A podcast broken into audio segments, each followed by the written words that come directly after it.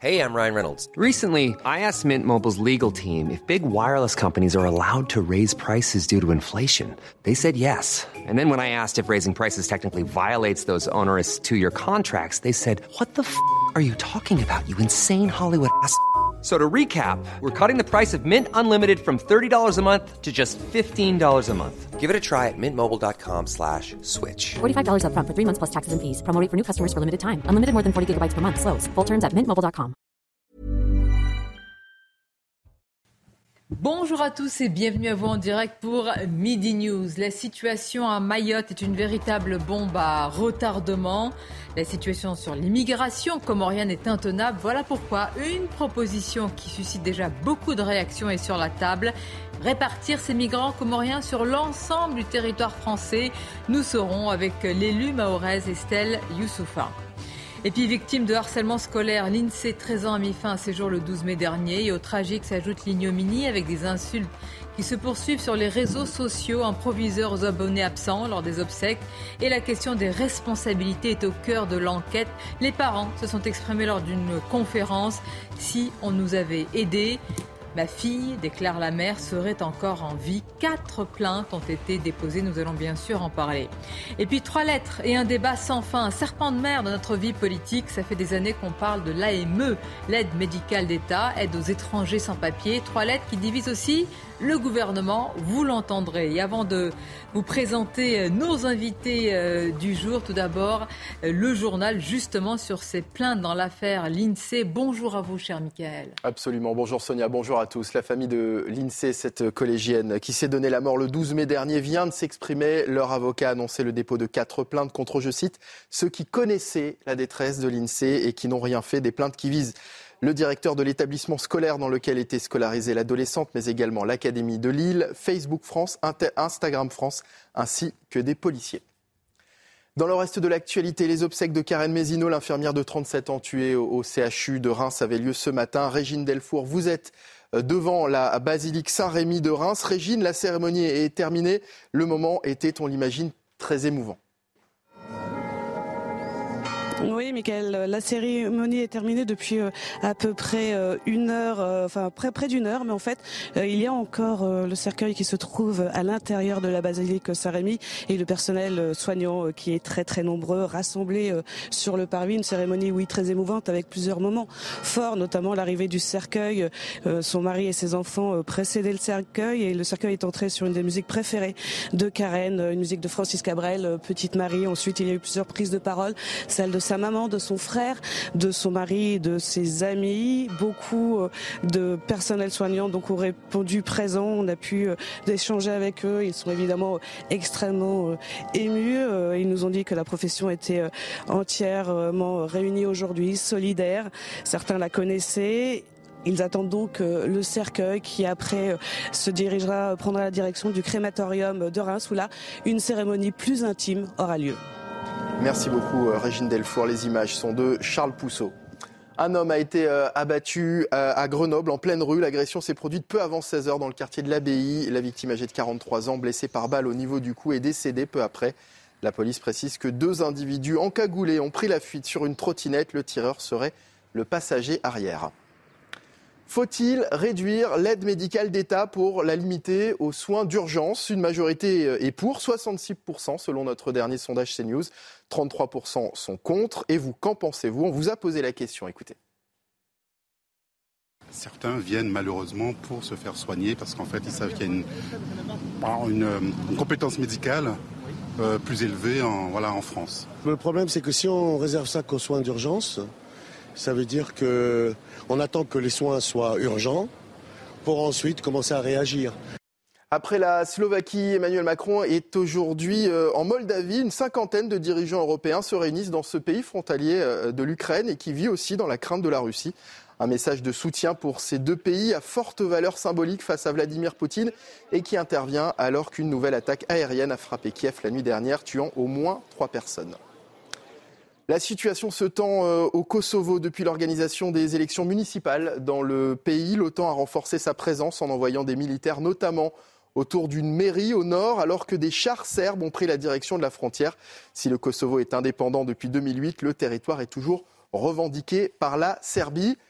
Le Kosovo qui euh, s'invite euh, au tournoi de Roland Garros. Le, joueur serbe Novak Djokovic a, écrit en, début de semaine que le Kosovo était au cœur de la Serbie. En clair, il ne reconnaît pas l'indépendance du Kosovo, déclaration qui lui a été reprochée par le gouvernement français. Hier soir, il a confirmé ses propos. Je vous propose de l'écouter. Mm, ça ne me gêne pas de dire ça. Je le répéterai bien, mais je n'ai pas besoin de le faire parce que vous savez ce que j'ai dit.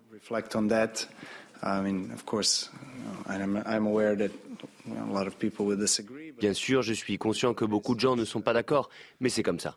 C'est quelque chose que je défends, voilà, c'est tout. Un grand chelem sans drame, je ne pense pas que cela puisse m'arriver. Et c'est ça aussi qui me motive. Voilà, c'est la fin de ce journal. Place au débat de Midi News à présent avec vous, Sonia Mabrouk, et vos invités. Effectivement, je suis entourée de Naïma M. Fadel. Bonjour à vous, Joseph Touvenel, bienvenue. Pierre Gentil, merci d'être là. Jérôme Jiménez, porte-parole IDF INSAPOLIS nous accompagne. Bonjour. Également avec nous Régis Le Sommier, directeur de la rédaction d'Omerta. Bienvenue à vous. Ce sont des mots forts, ce sont des mots terribles. Et je le disais tout à l'heure, au tragique, euh, au drame s'ajoute à l'ignominie, puisque nous en avons parlé hier, après le suicide de l'INSEE. Il y a toujours euh, des menaces, des moqueries sur les réseaux euh, sociaux. Les parents ont pris euh, la parole. On va commencer d'abord par ce qui est le plus important, ce qui prend aux tripes, bien sûr, et cette phrase incroyable, si on nous avait aidés, ma fille serait encore en vie, a déclaré la maman de l'INSEE. On a été abandonnés. Écoutons-la. J'ai tout essayé. J'ai tout fait. Et on n'a pas été aidés, on a été lâchés complètement. Aucun soutien, ni avant, ni pendant et ni après. Aujourd'hui, on n'a eu aucun courrier de qui que ce soit par rapport à, ce qui s'est passé euh, pour ma fille. Je voulais vous dire aussi que l'INSEE, euh, à un moment, elle était au collège et elle demandait de l'aide au directeur, chose qu'elle a précisé aussi. Et que justement, le directeur lui a carrément dit Écoute, tu m'embêtes avec tes bêtises. On n'a pas que ça à faire. Ça reste entre nous. Il lui a totalement dit ça. Donc aujourd'hui, euh, je demande, euh, je remercie d'ailleurs toutes les personnes qui nous soutiennent, parce que vous êtes ma force aujourd'hui. Sans vous, euh, je ne serais pas là. Je ne sais même pas où je serais d'ailleurs, mais je, je ne sais plus. Elle me manque. Voilà, évidemment, l'émotion est, extrêmement forte. Quatre plaintes ont été euh, déposées contre le responsable du collège, contre l'Académie de Lille, contre euh, les policiers en charge de l'enquête, le tout euh, pour non-assistance à personne en danger, contre également, c'est intéressant, euh, Facebook, donc un réseau social évidemment qui a été l'un des un canal pour véhiculer les, menaces et les pressions et aussi véhicule du harcèlement. On va continuer à écouter ces, parents, mais évidemment, hier nous disions ici même, je vous vois regarder avec beaucoup de gravité cela, Jérôme Jiménez, on disait mais Comment est-ce possible Dans quelques instants, on écoutera de nouveau la mère qui a dit Mais on a alerté. Comment on a posé la question Mais où sont les adultes Pourquoi il n'y a pas eu un moment, euh, un bouton rouge, une sonnette d'alarme pour sauver cette petite fille Je pose la question généralement. Bah, la question généralement, vous le savez, hein, le, harcèlement scolaire, c'est un, pas un sujet, c'est pas un sujet nouveau, mais c'est un sujet qui s'amplifie. Un élève sur dix en France est confronté ou se dit victime d'harcèlement scolaire, et la difficulté à laquelle les policiers doivent faire face, parce que du coup je défends ma paroisse, c'est que euh, aujourd'hui on a de plus en plus, on a une multiplication du phénomène par les réseaux sociaux. Et encore une fois, cela veut dire quoi? Ça veut dire que quand on est victime de faits de la sorte, il faudrait mettre un policier derrière chaque compte Twitter, Instagram ou Facebook pour euh, identifier éventuellement des harceleurs sur les réseaux sociaux.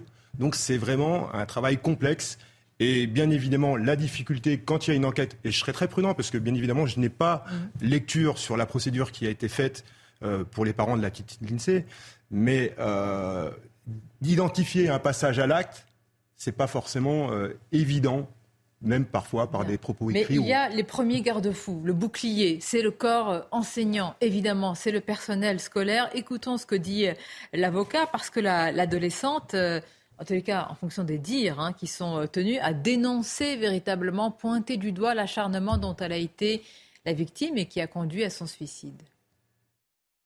Ce qui est absolument scandaleux dans cette affaire, c'est que l'INSEE parlait à sa maman euh, quotidiennement, chaque jour. Elle lui disait la souffrance et le calvaire qui était le sien, les insultes, les moqueries, les humiliations, euh, les menaces, les menaces de mort, les violences, les tags insultants avec euh, des mots abominables à l'intérieur du collège et, évidemment un, déchaînement de violence qui, qui a dépassé l'enceinte du collège puisqu'il a, il a été favorisé, relayé par les réseaux sociaux.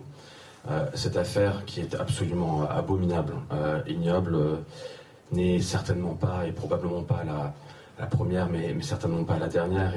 Pas dans ce drame terrible, et vous avez raison de rappeler le déroulement de l'enquête, mais les défaillances supposées, éventuelles, probables, sautent à la, figure. De toute façon, pour que cela ait conduit à un suicide, c'est que forcément, il y a un dysfonctionnement majeur. majeur c'est même pas le mot, il y a une faillite. Oui, les, les, mots de cette maman et sa douleur, c'est vraiment poignant poignant.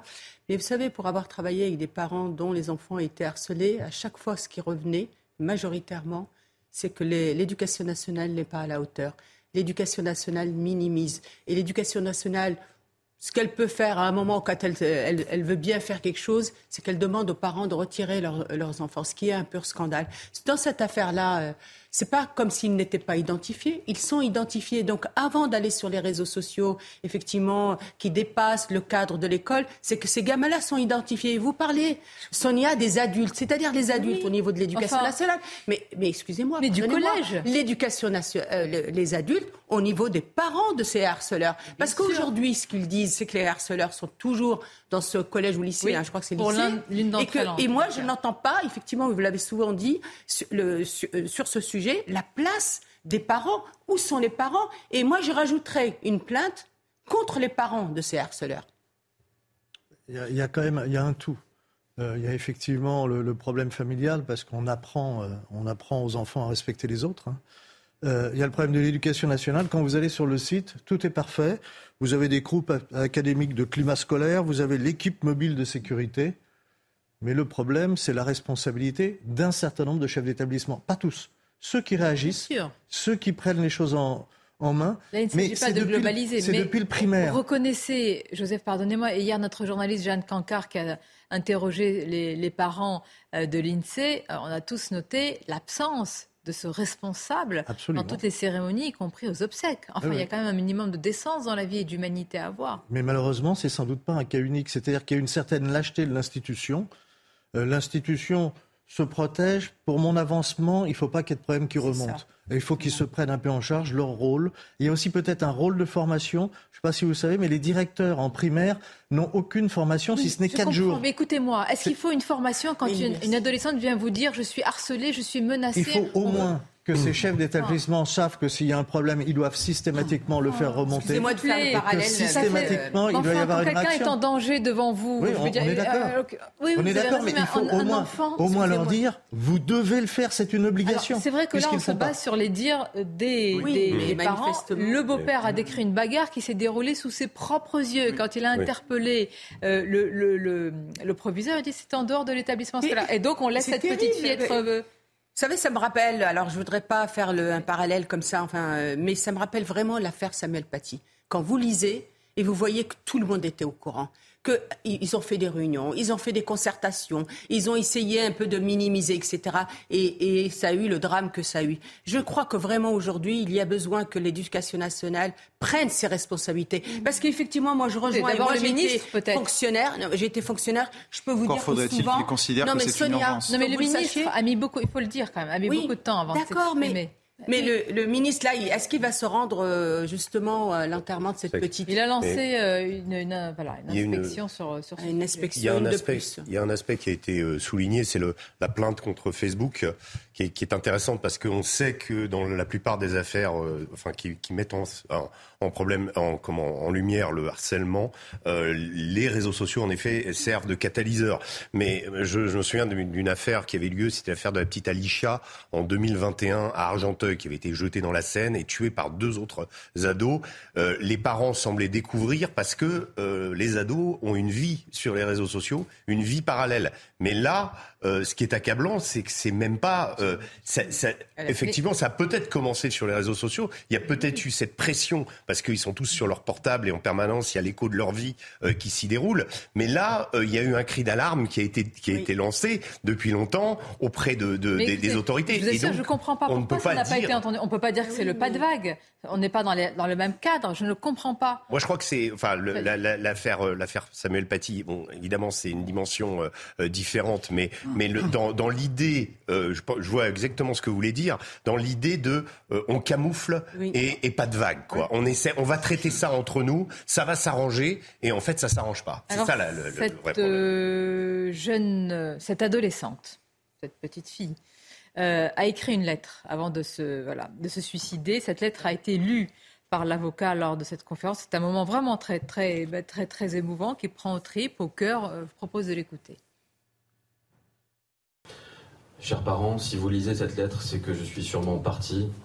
Euh, je suis désolé d'avoir fait ça, mais je n'en pouvais plus. Des insultes matin et soir, des moqueries, des menaces. Je n'en peux plus et j'ai envie d'en finir. Mais rien ne les arrêtera car malgré tout ce qui s'est passé, elles me voudront toujours du mal. Pardon maman, je suis parti rejoindre papa puisque son père est décédé quand elle avait 3 ans. Et j'espère de tout cœur que ce que j'ai fait aura servi à quelque chose. Je pense que ce que j'ai fait va les réjouir. Elles penseront qu'elles ont gagné et arrêteront tout ça. Je ne pouvais même pas me confier au directeur car il tenait avec elle, il ne voulait rien entendre. Donc la seule chose que je pouvais faire est de partir. Faites attention à Maëlys. Maëlys qui était assise à côté de moi tout à l'heure et, et qui n'a pas supporté l'émotion et on la comprend. Et à ce qui pourrait lui arriver. Faites attention à vous, je vous aime, au revoir. Très dur, vraiment c'est très très dur. Très très très très dur. On, va rejoindre tout d'abord Jeanne Canca, ouais, et puis on revient vers vous, parce que Jeanne a suivi euh, toute cette euh, prise de parole, et Jeanne a, a, interrogé hier justement les parents de, de l'INSEE. Jeanne, d'abord, évidemment, c'est plus que l'émotion, je ne sais pas comment qualifier ça, c'est-à-dire c'est vraiment une faillite totale. On a du mal à comprendre humainement comment toutes ces mises en, en garde, ces alertes, et je, je, je fais attention parce qu'il y a une enquête en cours, mais malgré tout, comment tout cela n'a pas pu être pris euh, en compte? Ouais, finalement, ce qui illustre assez bien, c'est la date de cette lettre donc, que l'avocat a lue pendant la conférence de presse. Cette lettre de suicide, elle n'a pas été rédigée le 12 mai, le jour du suicide de Linz. Elle a été rédigée en février dernier. C'est son beau-père, il nous l'avait raconté, son beau-père qui, en retournant son matelas un jour, eh bien, était tombé sur cette lettre. Donc, cette lettre, elle avait été ajoutée au dossier. C'est ce que nous explique l'avocat, ce que nous explique la famille de l'INSEE, c'est qu'il y avait un dossier qui avait été monté, dossier donc qui avait été présenté à l'académie, qui a été présenté au directeur de l'établissement. Ce qui frappe évidemment dans cette lettre, c'est qu'elle résonne, elle résonne trois mois après sa, sa rédaction, puisque c'est trois mois après que l'INSEE a mis fin à ses jours. Et finalement, cette lettre, elle aurait pu aussi l'écrire le 12 mai dernier. C'est des appels à l'aide qu'elle a fait, qu'elle a multiplié. C'est ce que nous explique la famille, ce qui était aussi très fort lors de cette, euh, lors de cette conférence de presse, c'est quand la maman nous dit, je sais que ma fille serait toujours là si seulement chacun avait pu faire son travail, si seulement j'avais pu être écoutée.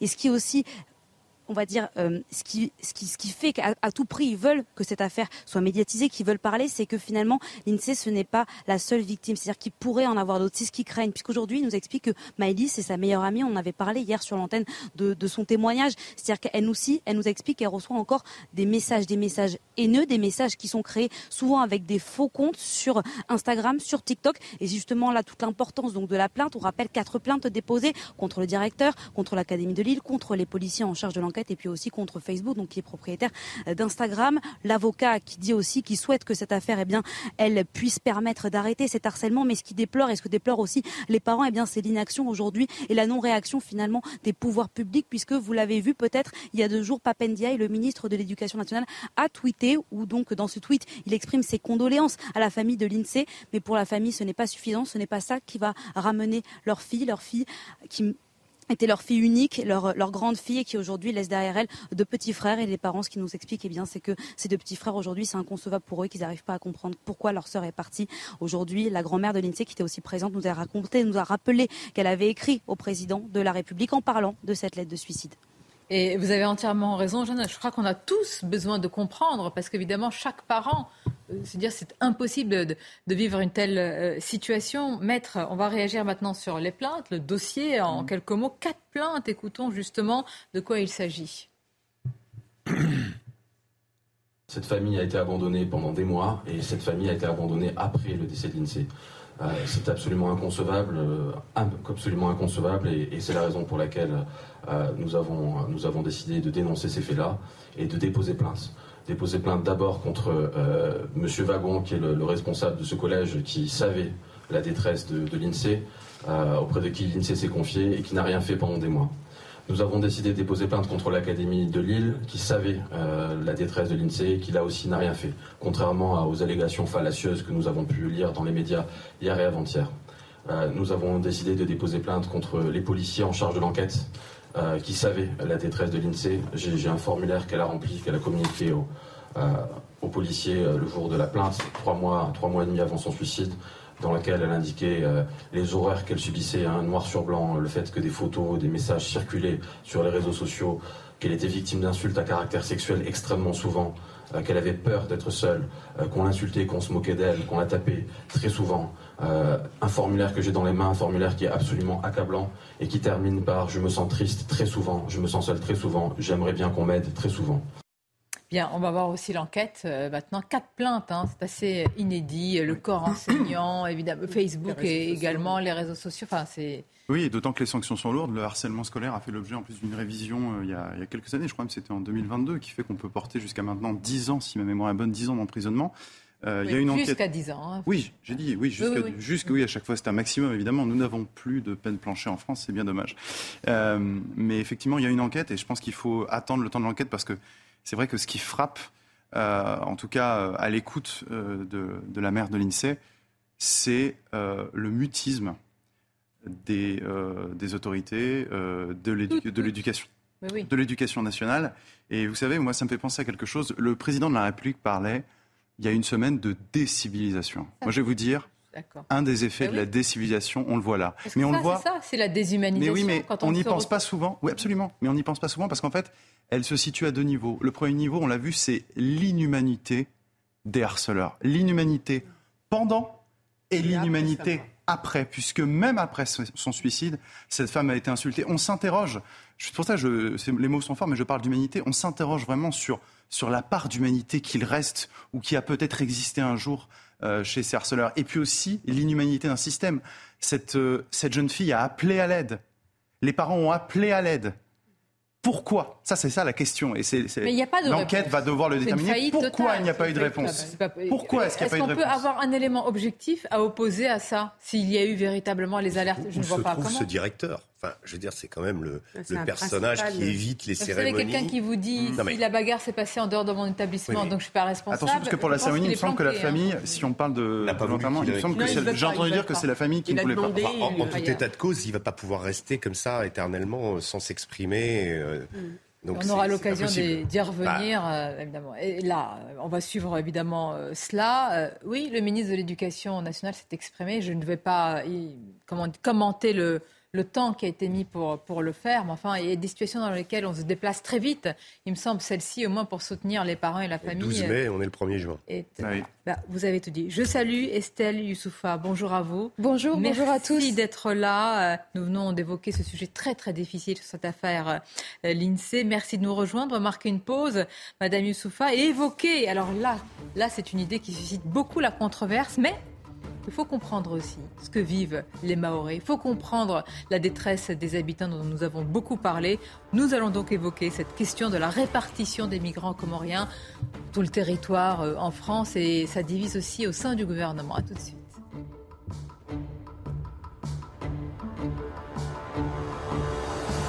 Merci d'être avec nous sur CNews avec nos invités. C'est Estelle Youssoufa qui nous a rejoint. Merci euh, d'être là. On vous voit euh, à l'image et alors on voit ces magnifiques couleurs et cette il y a une signification importante pour euh, nos amis maoris qui nous regardent également. C'est un kishali, c'est bien ça? Oui, alors en fait, ce sont les couleurs qui étaient portées par Zenam Dere, qui est une grande figure du combat pour Mayotte française.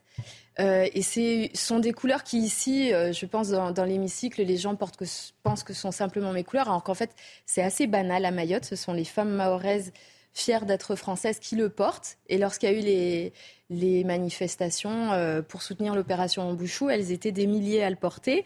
Je pense ce qui a un petit peu inquiété certains au niveau du gouvernement, mais nous, on était très fiers. Et donc, c'est un message qui nous est envoyé. Et là, en jaune, ce sont les fleurs d'Ilang-Ilang qui poussent à Mayotte. Et euh, voilà, c'est vrai que je, le porte systématiquement publiquement. Ça, pourrait vous aller, euh, cher Audrey, à moi aussi d'ailleurs. Ça va à tout le monde, je vous en ramènerai. Un grand plaisir. Les titres, c'est News Info, Audrey Berthaud. Un footballeur euh, de 15 ans est décédé après avoir été euh, frappé par un joueur du FC Metz. Ça s'est passé euh, lors d'un tournoi de jeunes le week-end dernier entre une équipe de Metz et une équipe de Berlin. Une bagarre a éclaté après le match.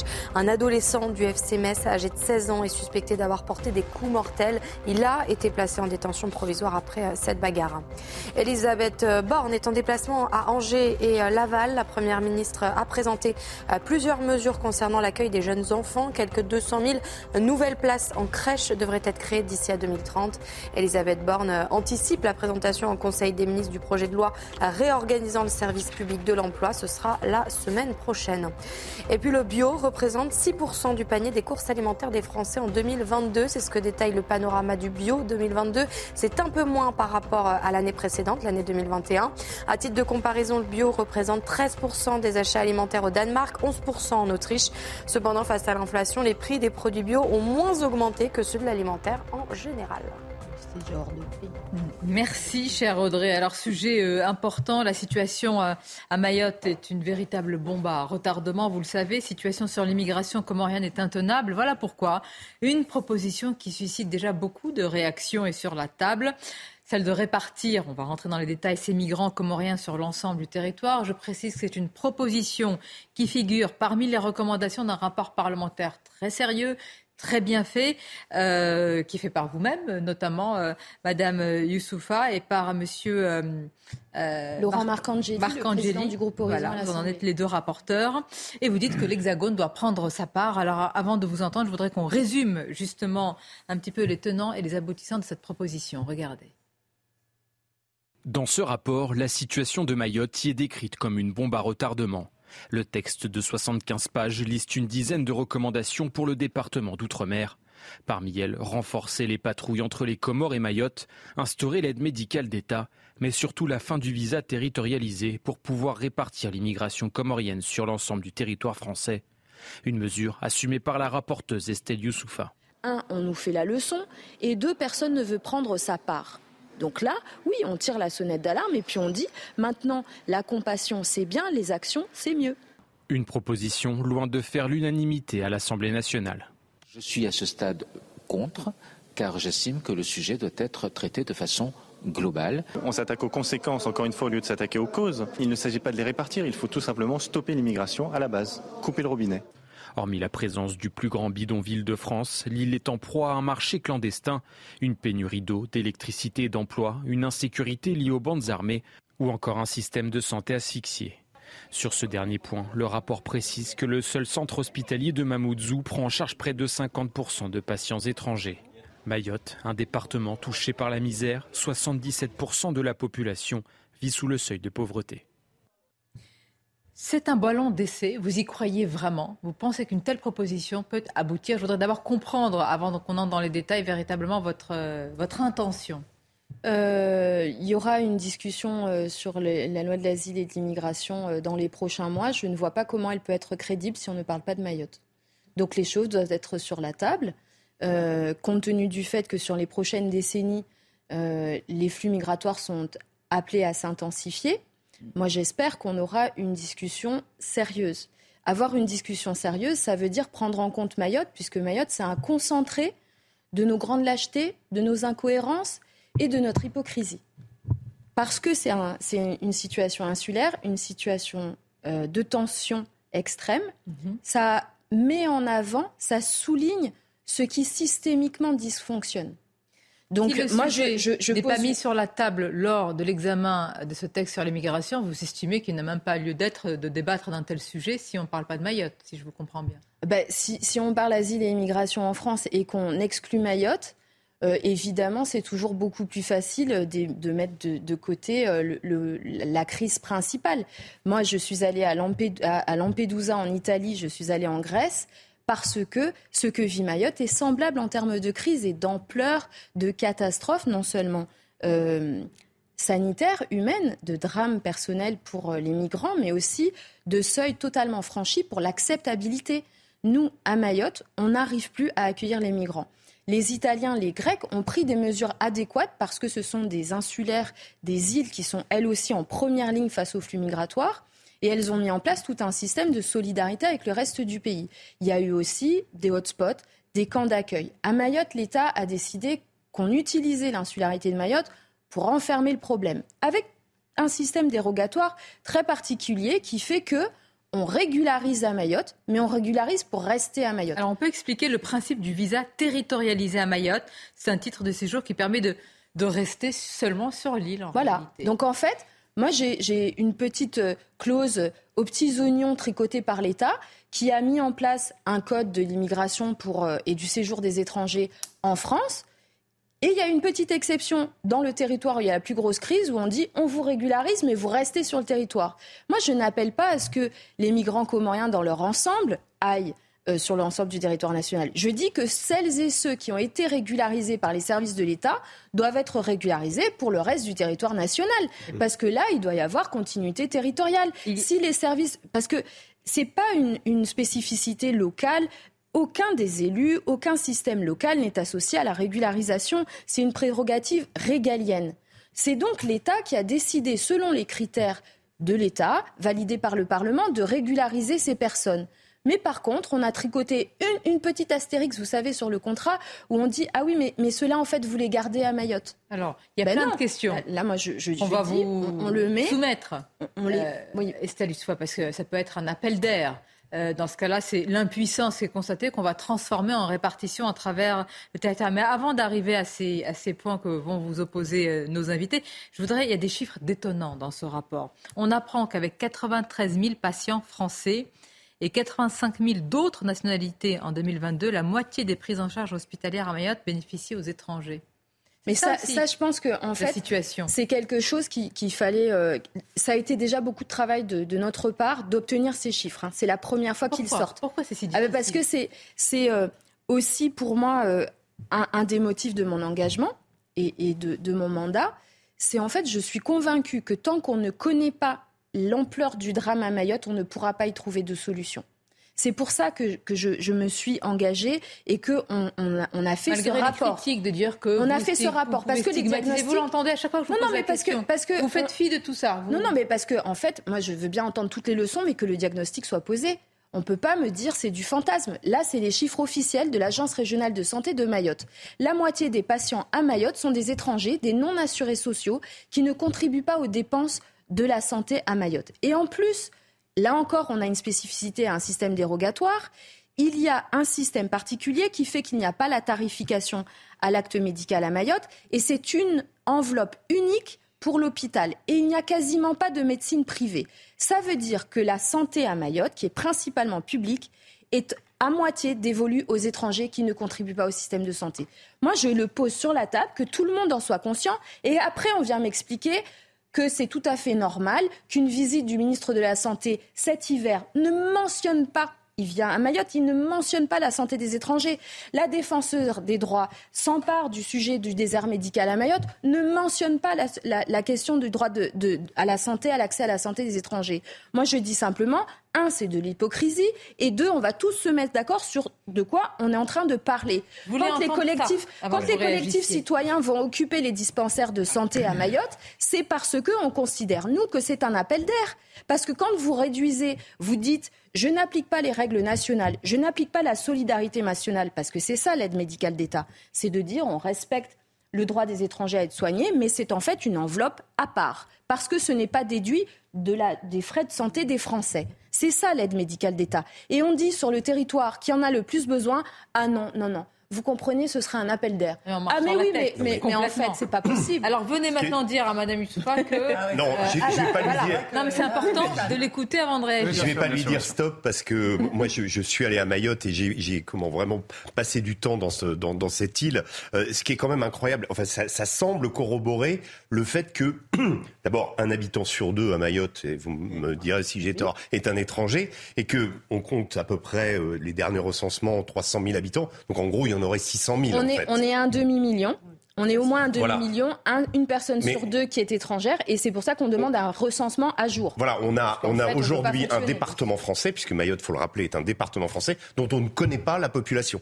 En fait, dont on ne sait pas exactement combien il y a Mais de en personnes. fait, je pense qu'il faut comprendre euh, la portée de ce, que, de ce que vous dites. Nous, on le sait à Mayotte, Oui, qu'on est un demi-million. Bah, ça- Les élus, on n'arrête pas de dire il faut compter. Si vous ne comptez pas, un, vous n'arrivez pas à mettre en place une politique publique parce que vous ne savez pas mesurer. Mais de deux, ça permet à l'État de ne pas transférer les fonds qu'il doit aux collectivités locales à hauteur des besoins. C'est-à-dire qu'on fait des économies en ne faisant Ouais. pas un, un- un recensement à jour. Et puis comme ça, on minimise l'ampleur du problème. Bien Parce sûr. que les statistiques que je vous dis, qui sont catastrophiques à Mayotte, elles sont déjà rouges cramoisies. Vous doublez la population, elles sont plus rouges cramoisies, Ah ben elles sont noires. Non mais d'où une grosse partie des problèmes des- euh, découle de ça. Et ce qu'il y y a aussi une chose, vous avez parlé d'exception avec le visa territorial, mais il y a aussi le, le- c'est le seul le seul département français où il y a une entorse au droit du sol. Et, Oui, euh, mais, donc, euh, mais on, en, on en euh, a parlé dans le rapport pas- qui est inefficace. Oui. C'est-à-dire qu'elle est inefficace. Cette entorse, ce n'est qu'une amorce. Moi, je pense qu'il faut aller beaucoup plus loin. Bien sûr. Et j'ai bien conscience que, effectivement, c'est- pour ça que c'est important d'avoir fait le rapport. Pour, pour moi, c'est une contribution au débat public sur ce débat qu'on va avoir. On ne peut pas me dire. euh, la- la- surtout ne pas toucher à la Constitution, faut pas aller sur le droit du sol parce que vous comprenez, on crée un précédent. Le- Et on va me dire ça fait de déjà la, créé quelque ça fait part. voilà, ça fait de l'appel d'air. Et en fait, on oublie de dire le précédent a déjà été créé Mhm. et pour le moment, il ne marche pas, sauf à ce qu'on aille au bout du geste. C'est-à-dire, moi, je, moi, je dis le ça. droit du sol. Voilà.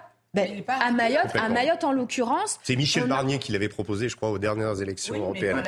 il est le seul. Mais juste, et Salut Soufa, euh, là, c'est une situation de, de faillite ou d'impuissance. Donc, on doit partir d'une situation de faillite et d'impuissance pour dire, alors, puisqu'on ne peut pas régler le problème, on répartit les migrants comoriens.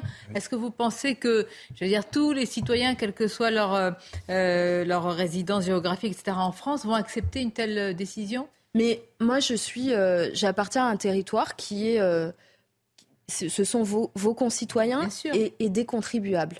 En fait, on ne peut pas dire, je, je- je paye autant d'impôts que vous, et en fait, la solidarité nationale, non merci. Parce qu'il y a solidarité nationale pour la dépense, mais quand il s'agit des problèmes, on nous dit non, mais vous êtes gentil, on, on va vous laisser là où vous êtes, et puis on va créer de l'exception.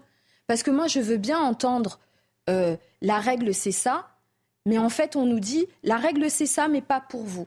Et puis, on va appliquer les règles nationales pour la régularisation, mais, mais par contre, tous les mécanismes de solidarité, pas pour Mayotte. C'est inaudible, Et- et- évidemment. Inaudible. Je vous réagir. Je voudrais qu'on écoute le ministre Gabriel Attal, puisque vous allez voir que, évidemment, ça suscite beaucoup de crispation au gouvernement, avec en plus le texte sur l'immigration qui arrive. Écoutons-le, il était hier sur notre antenne chez Pascal Pro. Il y a des- beaucoup de moyens, y compris financiers, qui sont investis, qu'il y a une opération d'ampleur qui est menée euh, à Mayotte, qu'il y a une vie pour les Mahorais euh, aujourd'hui qui est quand même insupportable du fait de cette immigration, euh, de cette immigration illégale, et qu'on met énormément de moyens pour régler ce problème-là. Il y a, moi, il y a deux, deux choses qui me frappent. La première, on nous parle beaucoup de la Constitution ces jours derniers. L'article 1 de la Constitution, la République est une et indivisible. Ce qui veut dire que les droits des gens du Val-de-Marne où j'habite ou les gens du département euh, de Madame, les mêmes droits normalement. C'est absolument euh, inacceptable. Et si ça ne fonctionne pas, alors changeons les règles pour tous. On a un problème d'immigration, mais on ne va pas voter de loi sur l'immigration, nous dit-on. Il y, a, il y a un véritable problème. Là. Il y a de la pauvreté, il y a de la violence, il y a des statistiques qui sont cachées.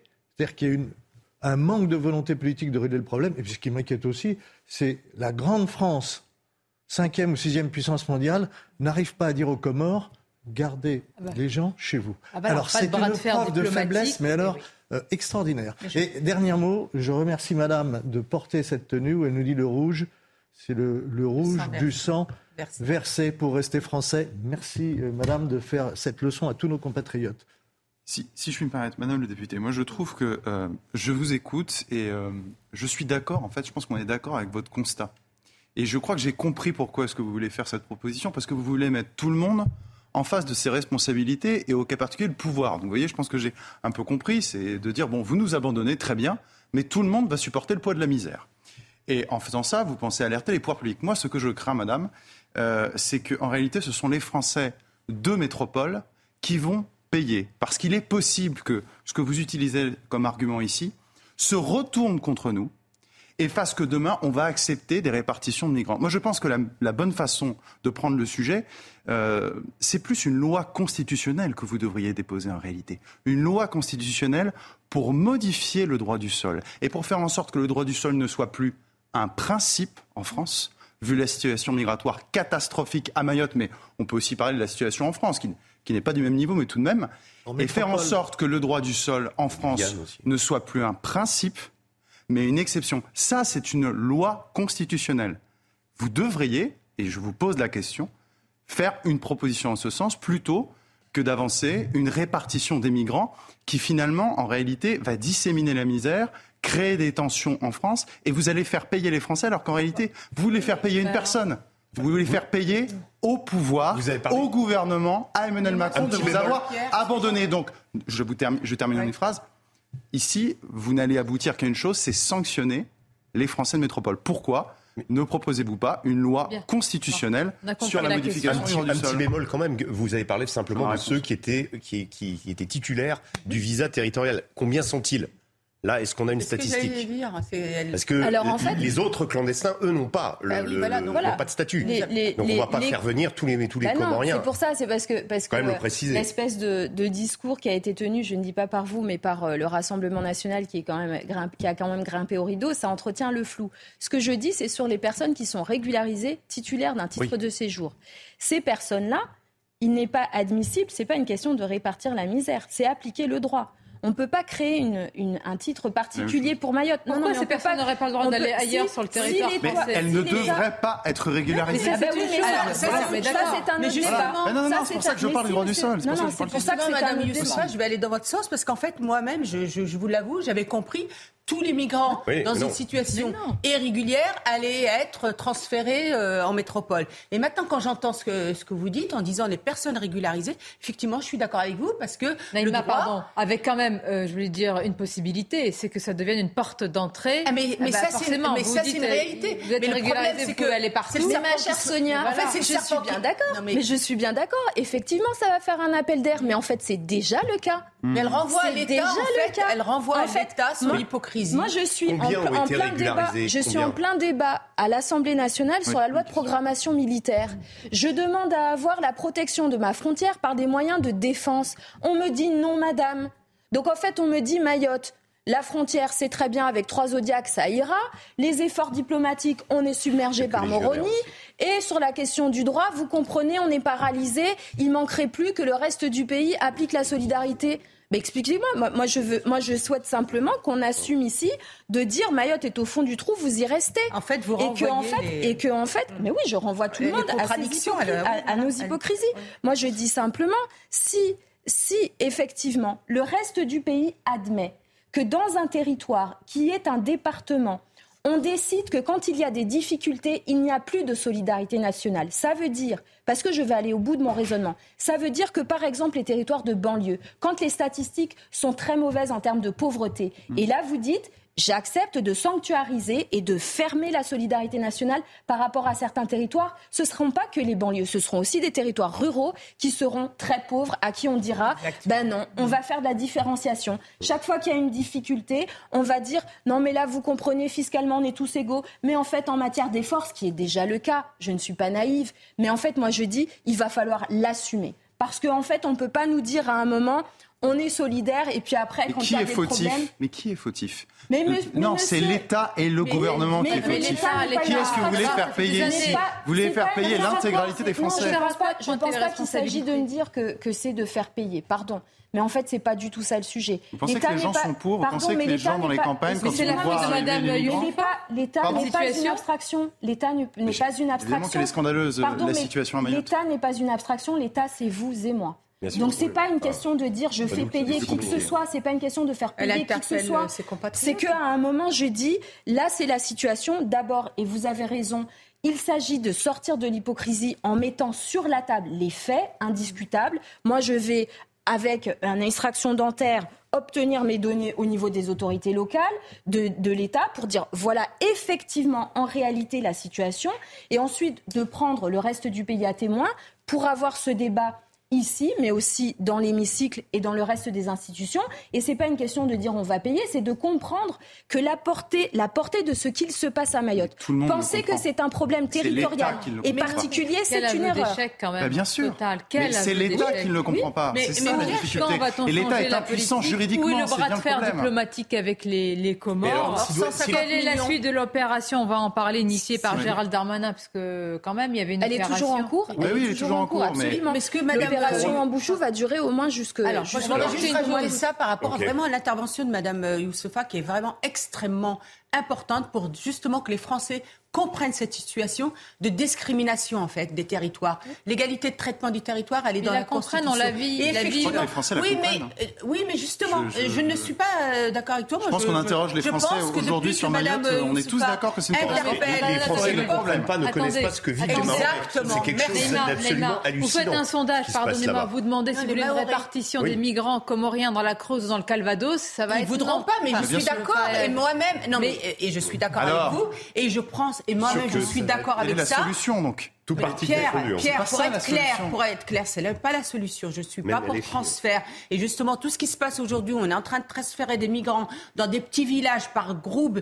de, de, de, de populations de mêmes origines, etc. Vous les laissez pas de la chapelle sous les tentes avec ce que euh, je vous dis, ce que je vous dis. Non, il faut les empêcher de venir. On peut ne pas être d'accord. C'est ça l'origine du problème. Pierre, ce que je veux te dire par là, effectivement, on peut ne pas être d'accord avec ce transfert qui se fait d'une manière complètement n'importe quoi et qui va amener d'autres problèmes et, qui va impacter sur la vie des Français. Mais en même temps, on doit entendre ce que vivent nos compatriotes maorais et que Madame on ne peut pas se résoudre à l'idée que d'un échec, d'une faillite totale, on arrive à une impuissance qui conduit à prendre ses responsabilités. Non, mais moi, Sonia, je veux, je veux juste être claire. Je pense que la situation à Mayotte doit nous permettre à tous collectivement de tirer les leçons au niveau national. C'est ça que je dis. Mais parce que les, projections, elles sont très claires quand même. Sur les, décennies à venir, on va avoir des flots de migrants qui mmh. vont être mmh. continus, de plus importants, et le, le continent sera affecté. Donc, si moi, moi, je pense qu'il est inutile de gâcher une bonne crise. Parce que Mayotte, c'est une très bonne crise. Soit on continue à laisser le couvercle dessus. Un, ça va exploser. Et je continue de penser qu'il y aura une crise sociale, une guerre civile à Mayotte. Si on continue de dire, on, va hein. laisser, hein. on va laisser, on va laisser le problème. D'abord, on va au devant d'un drame à Mayotte, mais de deux, le pays non seulement sera catastrophé de la gravité de la situation, mais aura perdu l'occasion d'avoir un débat sain, constructif. parce que quand vous êtes dans une situation dramatique, après, vous n'entendez plus rien. Mais nous sommes d'accord. Mais la question, non, non, on va marquer une pause. Est-ce qu'il y a le courage politique, la volonté de mener lors d'un débat déjà qui est miné, piégé par toutes les oppositions, un tel débat? Et au moins, nous avons l'information. C'est la pause. Ben oui, voilà. À tout de suite. Restez avec nous. Par rapport à ce qui peut arriver Merci d'être avec nous, Midi News, la suite avec ce sujet qui vous fait énormément réagir sur les réseaux sociaux, la situation à, Mayotte et euh, la proposition, en tout cas l'éventualité d'une répartition des migrants comoriens. Vous êtes très nombreux à dire mais pourquoi ne pas résoudre le problème au lieu de, le dispatcher, l'abandon de l'État par rapport aussi à Mayotte et beaucoup beaucoup de réactions sur votre prise de parole, il faut le dire, forte, courageuse et, euh, cohérente hein, depuis déjà le début. On va continuer à en parler sur d'autres sujets également, mais tout d'abord, le journal. Rebonjour à vous, cher Michael. Rebonjour Sonia, bonjour à tous. La famille de l'INSEE, la collégienne qui s'est donné la mort le 12 mai dernier, s'est exprimée. Leur avocat a annoncé le dépôt de quatre plaintes contre, je cite, ceux qui connaissaient la détresse de l'INSEE et qui n'ont rien fait. Des plaintes qui visent notamment le directeur de l'établissement dans lequel était scolarisée la jeune fille. Je vous propose d'écouter la maman de l'INSEE. J'ai tout essayé. J'ai tout fait. Et on n'a pas été aidé, on a été lâché complètement. Aucun soutien, ni avant, ni pendant et ni après. Aujourd'hui, on n'a eu aucun courrier de qui que ce soit par rapport à, à ce qui s'est passé euh, pour ma fille. Je voulais vous dire aussi que l'INSEE, à un moment, elle était au collège et elle demandait de l'aide au directeur, chose qu'elle a précisée aussi. Et que justement, le directeur lui a carrément dit Écoute, tu m'embêtes avec tes bêtises, on n'a pas que ça à faire, ça reste entre nous. Il lui a totalement dit ça. Donc aujourd'hui, euh, je demande, euh, je remercie d'ailleurs toutes les personnes qui nous soutiennent, parce que vous êtes ma force aujourd'hui. Sans vous, euh, je ne serais pas là. Je ne sais même pas où je serais d'ailleurs, mais je ne sais plus. Elle me manque. Voilà pour le témoignage bouleversant de la maman de l'INSEE. Dans le reste de l'actualité, Elisabeth Borne est en déplacement aujourd'hui à Angers et Laval. La Première ministre a présenté plusieurs mesures concernant l'accueil des jeunes enfants. Quelques 200 000, 200 000 nouvelles places en crèche devraient être créées d'ici 2030. Nous concrétisons aujourd'hui une promesse d'Emmanuel Macron, un service public de la petite enfance pour garantir l'accueil et proposer davantage de solutions aux parents, a-t-elle déclaré. Plus que quelques heures avant les premières réponses de Parcoursup, les lycéens recevront officiellement les résultats ce soir à 19h. Un peu plus tard dans la soirée, les candidats pourront commencer à répondre aux propositions. Cette année, Parcoursup a recueilli les vœux de 917 000 personnes. Les énergies euh, renouvelables vont connaître en 2023 une progression euh, record. C'est ce que dévoile un rapport de l'Agence internationale de l'énergie publié aujourd'hui. Une croissance portée en grande partie par les capacités supplémentaires d'énergie photovoltaïque et qui devrait se poursuivre en 2024. Enfin, les chantiers de l'Atlantique à Saint-Nazaire viennent de livrer le paquebot le plus propre du monde. Il s'agit d'une commande de l'armateur italien MSC, un navire de 331 mètres pouvant accueillir 8700 passagers, équipage compris. Il faut dire que les croisières sont accusées d'être très polluantes. Les précisions avec ce sujet signé Jean-Michel Decaze. Le MSC Euribia est baptisé dans la plus grande tradition à Saint-Nazaire. Le paquebot est considéré par son constructeur, les chantiers de l'Atlantique, et son armateur MSC comme le plus propre du monde en utilisant le gaz naturel liquéfié et non pas du fioul. 20% de CO2 en moins et une expérience lors du départ ce week-end. Entre Saint-Nazaire et Copenhague, eh bien, ce bateau va fonctionner uniquement avec du biocarburant. Ça veut dire qu'il aura un impact net zéro émission. Un voyage témoin, j'ai envie de dire, qui va susciter euh, les producteurs de biocarburant de dire, de dire ben oui, il faut y aller, on doit produire parce qu'on a des clients potentiels. C'est ça le message qu'on veut délivrer aujourd'hui. Avec les progrès techniques, la compagnie espère arriver à zéro émission de CO2 en 2050. Elle va expérimenter la propulsion à hydrogène sur de petits paquebots de 1000 places qui seront construits pour une nouvelle compagnie, Explora Journeys, que MSC va lancer d'ici deux mois. Six navires sont commandés. Les deux derniers, les 5 et 6, c'est une commande ferme, seront équipés avec une pile à combustible à l'hydrogène. Les chantiers de l'Atlantique à Saint-Nazaire annoncent la couleur lorsqu'on arrive sur les quais. Les paquebots vont se mettre au vert, sinon les armateurs vont perdre des clients. Et voilà pour l'actualité, c'est la fin de ce journal. Place à Midi News à présent avec vous, Sonia Mabrouk. Et surtout avec euh, nos invités, Naïma Fadel, Joseph Touvenel, Régis Le Sommier, Pierre Gentillet, Jérôme Jiménez, porte-parole IDF UNSA Police, et la députée Lyotte. On parle beaucoup de Lyotte hein, en ce moment. Pas forcément sur euh, Mayotte. Lyotte rime avec Mayotte, c'est pour Alors, ça. Petit, groupe, mais gros et costaud, hein. costaud, costaud. Estelle euh, Youssoufa, beaucoup de réactions, je le disais. Alors, c'est le sujet, cette proposition qui fracture aussi euh, la majorité. On va écouter un, député Renaissance, Louis Marguerite, je crois que c'est un député de, de Saône-et-Loire. Écoutez ce qu'il dit à ce sujet. Cette proposition, euh, c'est peut-être pas celle qui, euh, moi, je suis assez prudent, peut-être sans doute pas, pas favorable à cette, à cette, en tout cas peu favorable à cette proposition. Parce Vous que êtes pas peu favorable, pas favorable, défavorable. Je suis, peu favorable à cette, à cette proposition mmh. parce que c'est pas celle qui envoie le message qu'on souhaite envoyer. J'ajoute quand même que c'est une proposition qui s'inscrit dans un, dans un cadre plus global. C'est important parce que c'est pas parce qu'on peut dire qu'on est peu favorable ou pas favorable à cette proposition que ça résout les questions d'immigration à Mayotte. Vous avez tous les jours des gens qui viennent avec des quoi ça, des, des bateaux très rapides qui viennent aborder sur les, sur les côtes. c'est pas parce qu'on dit que cette, cette proposition fait polémique que ça résout le problème qui est absolument majeur sur, sur l'île c'est pas qu'on n'arrive pas à les expulser, c'est qu'on les expulse, mais ils reviennent, ils reviennent très vite. Certains. Oui, donc, donc on n'y arrive pas. Mais, mais, donc, donc on a, on a un sujet avec les autorités comoriennes. Mm. D'abord, l'opération, euh, d'abord, elle continue, euh, elle continue. C'est une opération d'ampleur hein, qui n'avait pas été menée depuis euh, quelques mois, quelques années, dont on verra les effets évidemment à, moyen terme. Donc, mm. c'est pas pour autant, c'est extrêmement difficile, mais bien évidemment, il y a aussi un sujet diplomatique avec les Comores, et c'est pas parce qu'on dit que c'est difficile qu'il faut pas essayer de. Bien, avec une majorité comme ça, bonne chance. Non, mais moi, je, remarque, je, rappelle à mon collègue de Renaissance que c'est le président du groupe Horizon dans sa minorité présidentielle qui a validé, qui a co-signé ce rapport, qui a, qui a fait cette recommandation et qu'en commission, les élus Renaissance ont voté. Mais ça leur arrive de ne pas être d'accord avec eux-mêmes.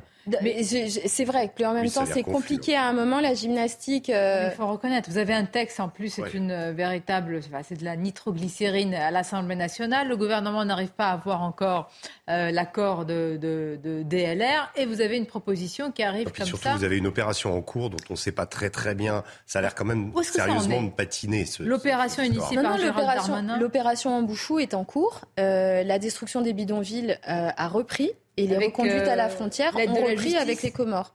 L'aide de la justice malgré elle, hein, parce qu'en en fait, euh, l'État a gagné en appel. Euh, moi, je pense que vous avez tous suivi les, les, embûches qui ont été posées par certains juges qui se sont emparés du sujet, qui avaient pris position précédemment comme membres du syndicat de la magistrature en disant qu'ils étaient contre l'opération Embouchou et qui ont statué sur l'opération Embouchou dans un mélange des genres. Je veux quand même saluer euh, l'initiative du ministre Dupont-Moretti qui a quand même euh, décidé d'ouvrir euh, un sujet pour savoir s'il était normal que des juges s'expriment publiquement sur euh, euh, des opérations de l'État pour ensuite euh, se A-t-on besoin d'ouvrir? On peut dire non. Normalement, ils n'ont pas le droit. Mais enfin, bon, c'est On peut se féliciter qu'ils s'interrogent. Nous sommes d'accord. Et sur les Comores, ça a évolué vraiment significativement Sur le président Azali a, dû accepter les reconduites à la frontière des ressortissants comoriens en situation irrégulière. Sur le fond, vous avez quand même suivi, et, j'étais venu à, cette occasion, les déclarations du président Azali, qui a quand même, et du gouvernement comorien, qui ont dit on n'a pas reculé d'un centimètre sur nos revendications euh, de Mayotte. Et euh, moi, j'attends toujours une, une position euh, du Quai d'Orsay. Voilà, je suis comme vous un peu surprise du fait que un, gouvernement étranger menace des élus. moi, j'ai une association comorienne qui me traîne en justice à la CPI quand même, Cour pénale internationale. J'ai un silence total de ma diplomatie et je vous avoue que c'est compliqué d'avoir des élus députés qui soutiennent les positions comoriennes dans l'hémicycle, sachant que nous sommes, nous, élus maorais, menacés de mort par les autorités comoriennes et euh, la, sphère euh, euh, comorienne. Donc, si vous voulez, à un moment, il y, a, quelque chose de complètement déconnecté, dysfonctionnel. La fois dernière, vous étiez venu sur ce plateau, Estelle Youssoua, vous nous avez parlé évidemment de cette situation paroxystique à Mayotte, du problème aussi lié de. Vous avez fait le, lien de l'insécurité, alors que ça reste pour une partie de, du gouvernement, de la majorité euh, tabou. Jérôme Jiménez, il n'y a pas, je veux dire, on ne peut pas mettre derrière chaque habitant un policier, ça, nous sommes euh, d'accord. Est-ce que Mayotte, par la difficulté, plus que cela d'ailleurs, euh, et, les, et, les, défis qui sont liés à ce territoire, est-ce que ça peut être aussi plus tard, comme on le lit souvent parfois, eh bien, toute la France? Je ne sais pas si je vais faire le lien jusqu'à. Ça serait mais n'ai pas la connaissance de, cette île et euh, c'est difficile de, parler comme ça. En revanche, par contre, il y a quand même un élément, et je, tiens vraiment à le préciser, c'est qu'on a de nombreux policiers qui sont partis en renfort sur Mayotte. Et que ce soit sur le terrain, dans le judiciaire ou dans les centres de rétention administratifs pour euh, traiter les étrangers en situation irrégulière les retenues administratives. Et euh, bien évidemment, la priorité, vous l'aviez évoqué, madame, je me rappelle très bien, c'était d'identifier et interpeller ces criminels que vous avez qualifiés de barbares qui sèment la terreur sur l'île. Je crois que j'ai eu un collègue au téléphone récemment. On a euh, bien travaillé et la population mahoraise est assez satisfaite. Et l'autre, bien sûr, difficulté, c'était de lutter contre cette immigration euh, clandestine et irrégulière avec les moyens que nous avons et que nous nous disposons. Bon, là, je pense que c'est très clair. La solution n'est pas sécuritaire. Oui, mais oui, mais c'est-à-dire que la solution, elle est d'abord sécuritaire parce que ça bloque tout le reste. Et que à Mayotte, vous ne trouverez pas une population qui est plus aux côtés de ces forces de l'ordre. On manifeste pour les soutenir. Il n'y en a pas un qui n'est pas arrivé sur l'île parce qu'on l'a demandé. Moi, je veux quand même le dire, le ministre Darmanin a fait un virage à 180 degrés par rapport à ce qui était opéré à Mayotte. On a des renforts. Les policiers et les gendarmes qui sont déployés à Mayotte sont confrontés à des situations d'une violence qui est hors du commun par rapport au territoire national. Ils font preuve d'un courage qui est extraordinaire, qui est salué par la population. Certains sont repartis mutilés, gravement handicapés. Ils font face à des violences qui sont inouïes. Et pourtant, et pourtant, ils sont là, ils sont sur le, sur le, sur le territoire. Et moi, je me suis adressée à eux avant l'opération Rambouchou pour leur dire qu'ils sont à Mayotte au cœur de leur engagement. C'est au service de leurs compatriotes, au service de la République, pour une mission qui est vraiment le cœur de la République, c'est-à-dire faire respecter le droit, ramener la paix et la sécurité. et ça, c'est important. Là. Oui, et c'est un droit qui devrait être C'est important euh, parce qu'en fait, cette violence, elle, elle fait que les soignants, les enseignants, tous les fonctionnaires qui doivent nous aider à construire le territoire partent. Elle fait que les enfants, euh, voilà, nos enfants sont traumatisés quand ils vont à l'école parce qu'ils subissent des violences qui sont euh, inouïes. Donc oui, c'est important, moi je le dis ici, parce que je pense que dans le débat euh, que j'ai pu entendre ici sur le territoire national de dire les forces de l'ordre sont des, sont des démons, pour nous, ce sont des sauveurs et je pense qu'il faut se, rappeler du cœur de la mission. C'est des hommes et des femmes qui risquent leur vie, qui ne savent pas s'ils rentrent chez eux le soir. Et à Mayotte, c'est vraiment une réalité. Et pour nous, moi j'avais des messages de, mes concitoyens euh, qui me disaient Estelle, on les attend à l'aéroport, on va les accueillir avec les colliers de fleurs, on va leur faire des orangeades, parce que vraiment, il faut qu'ils sachent. Il faut qu'ils sachent combien on les bénit de faire cette mission pour nous. C'est important euh, ce que vous dites là. Oui, parce que, parce que je pense qu'ils sont mal payés, ils ne sont pas pris en compte, euh, qu'on euh, leur fait porter euh, toutes les lâchetés du système politique, parce qu'en en fait, ils sont en première ligne face à tout ce qui, ce qui, ce qui s'effondre. Et en fait, oui, nos forces de l'ordre à Mayotte, elles, elles, elles, font un boulot qui est remarquable, parce qu'il y a eu des arrestations des personnes les plus dangereuses et que là, on est face à, au problème euh, qu'on connaît, c'est-à-dire la justice. Un bel hommage. Parce qu'une fois que ces personnes ont été arrêtées, elles sont traduites devant la justice. Ben et là, on les relâche. Ce qui est incroyable, parce que la justice quand même a été une entrave à cette opération en Bouchou, ça c'est incroyable. Après qu'en appel les choses se soient euh, fluidifiées, mais que l'opération. Regardez le retard qu'on a accumulé. Bah, c'est ça. Non mais ça pose. Pardonnez-moi, ça pose quand même une vraie question. C'est que en plus de la question migratoire, de la question de la sécurité, il y a une question juridique. C'est est-ce que nous sommes armés juridiquement? On parle beaucoup de l'état de droit. Moi, j'aimerais beaucoup qu'on parle du droit du peuple d'accord, du droit du peuple à maintenir sa sécurité, à maintenir son intégrité. Parce que ici, le phénomène que, enfin, que vous affrontez, nous ne sommes pas assez armés. Donc euh, ça, ouvre plein de chantiers. Mais c'est un révélateur aussi, en beaucoup plus grave, de ce que nous avons, nous, en France, et de ce que nous risquons l'avenir. Parce que si nous ne remportons pas, la bataille à Mayotte, je ne sais pas ce que nous allons réussir en France. Ah, mais, moi, je suis convaincue. mais moi, je ben suis que, que le sujet qui se pose à Mayotte, avec l'insularité et l'effet loupe, est un sujet national. Il y a une concurrence entre la décision de l'État qui est mandatée par le peuple de faire respecter les lois votées au Parlement.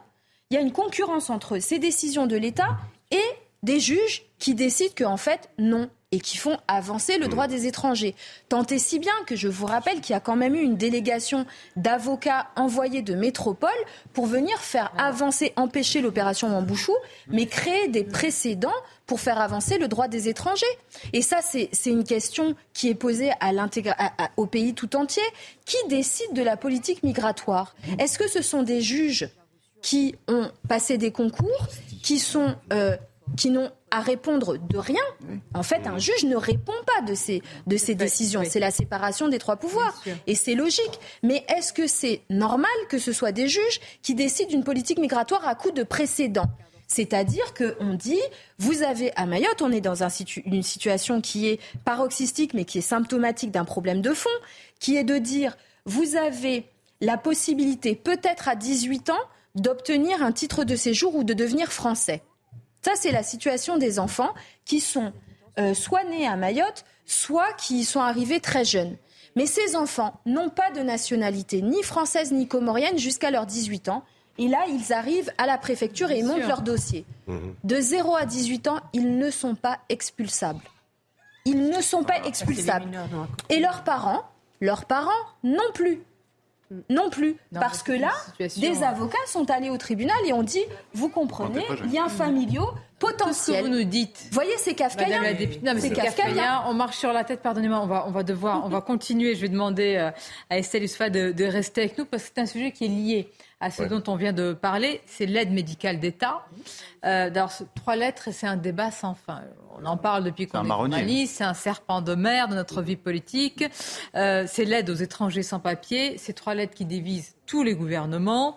Par exemple, là, en l'occurrence, le ministre de la Santé est contre l'hypothèse émise par le ministre de l'Intérieur, Gérald Darmanin, qui veut discuter au moins des modalités de l'AME, alors pour la restreindre, hein, pour la, la diminuer, mais à peine évoqué, le sujet crise Qu'est-ce que nous avons fait? Nous avons soumis euh, la question eh bien, euh, aux, Français. C'est un sondage que vous allez découvrir. Deux Français sur trois pensent qu'il est urgent de réduire, de restreindre le périmètre de l'aide médicale d'État. Euh, alors c'est un chiffre qui varie selon, on va le voir, l'orientation politique des, des interviewés. C'est aussi une vraie question. Faut-il aujourd'hui donc réserver l'aide médicale d'État aux soins d'urgence uniquement? On va regarder le sujet, on va tenter d'y répondre juste après. Faut-il réduire les soins couverts par l'aide médicale d'État? À cette question, une large majorité de Français répond oui. Deux sur trois se prononcent en faveur d'une réduction de ce dispositif aux seuls soins d'urgence, selon ce sondage CSA pour CNews. Un chiffre qui varie selon l'orientation politique des sondés. 86% chez les électeurs de droite, moins de la moitié pour les électeurs de gauche. Certains viennent malheureusement pour se faire soigner parce qu'en fait ils savent qu'il y a une, une compétence médicale euh, plus élevé en, voilà, en France. Le problème, c'est que si on réserve ça qu'aux soins d'urgence, ça veut dire qu'on attend que les soins soient urgents pour ensuite commencer à réagir. Selon un récent rapport du Sénat, environ 380 000 personnes bénéficient chaque année de l'aide médicale d'État pour un coût total qui avoisinait en 2021 le milliard d'euros. Les modalités de ce dispositif font débat au sein même du gouvernement, puisque si Gérald Darmanin se dit prêt à une révision de l'AME, François Braun et Gabriel Attal se sont montrés, eux, beaucoup moins décidés. Est-ce qu'on peut au moins poser le débat sans que ça provoque des cris d'orfraie, des crispations et des tensions? Non, parce qu'on est dans on peut le poser, on peut le poser mais, mais, mais, cette question de, de, l'aide médicale d'État, elle est, elle est devenue cruciale, d'autant que le système de santé français est, on le sait, déficitaire, en crise depuis des années, et que là, les gens de, comprennent de moins en moins qu'il y ait euh, cette aide euh, à des clandestins, en fait, finalement, ou à des gens qui commettent, voire des, des actes répréhensibles sur notre, sur notre sol, qu'ils puissent bénéficier euh, de, de, cette aide, et quelque chose qui est de, de, moins en moins compréhensible. Donc je pense que quand on le voit, ce sondage, ce sondage traverse à peu près euh, de façon euh, plus ou hmm. moins proportionnée. Euh, la, plupart, la gauche quand même à 44%, qui est quand même, il s'agit à la base de venir en aide à quelqu'un qui n'est pas un national. Et de venir en aide, vous le précisez. Voilà, de venir en aide. Or là, vous avez quand même 44% des gens de gauche. Il y a les visas aussi, Régis. Comment Il y a les visas aujourd'hui pour, pour des soins médicaux. C'est Et même pour la psychiatrie. destination médicale. Sonia, même la psychiatrie, ah alors qu'on n'a déjà pas de place pour nous nationaux. Mais voilà, parfois, dans les services d'urgence, parfois, sont saturés à cause justement de cette, de, cette aide qui est apportée. Et donc, on ne sert plus les nationaux qui ont, qui ont l'impression de passer au second plan. Moi, je demande dans mon rapport la, mise en place de l'aide médicale d'État à Mayotte. Parce que, je, l'ai dit tout à l'heure, on a un système dérogatoire qui fait que la santé, pas, la, la, santé des étrangers est prise sur une enveloppe unique sur laquelle il y a le soin des, des Français aussi. Par contre, ce qu'il faut comprendre pour l'aide médicale d'État, et, et le cas de Mayotte, en fait, il est symptomatique. À Mayotte, quand un ça arrive, il y a généralement sur une dizaine de personnes, un bateau de clandestins arrive, il y a au moins entre 3 et 4 personnes qui sont en, situation de détresse sanitaire. Mm. Ces personnes sont immédiatement... Détresse sanitaire. Oui, c'est-à-dire elles sont malades. Elles, sont, elles sont malades, elles sont... Elles on sont, est presque, on assiste des gens qui sont en danger. Elles sont soit handicapées, soit malades, soit avec euh, un problème de, de, de euh, comment ça s'appelle elles, doivent, elles ont une maladie des reins, de dialyse, etc. Elles sont, elles sont gravement. Je crois qu'au Comores, il n'y a pas d'aide de, je, je, vais jusqu'au bout nationale. Le quoi ça arrive. L'hôpital aux Comores appelle l'hôpital à Mayotte pour dire tu as, tu as un bateau d'illégaux avec mes patients qui arrivent. Ils arrivent avec leur, leurs ordonnances. Donc c'est organisé. Non, non, non, non, mais ils arrivent avec leurs ordonnances. Ensuite, l'hôpital dépêche le seul hélicoptère médical de l'île et dépêché pour aller aider des clandestins. Vous êtes un Français qui a un accident de voiture de l'autre côté de l'île, l'hélicoptère a été mobilisé pour aider des étrangers en situation irrégulière qui entrent irrégulièrement sur le bateau. Ne devrait même pas attendez, être fait, attendez. Non, mais je, oui, mais sauf que le réel, c'est ça. Moi, je, moi, je veux bien tout entendre, mais en fait, il n'y a pas d'argent magique. C'est la même chose à Mayotte qu'ici. Donc, il se passe que ces personnes arrivent, sont en très mauvaise santé, sont prises en charge prioritairement, ce qui est normal, et aucun soignant ne doit faire le choix. C'est le serment d'Hippocrate. Le sujet, il est politique. Sur le soignant. C'est pas le soignant qui doit faire ce choix, c'est le politique. et on ne le fait pas.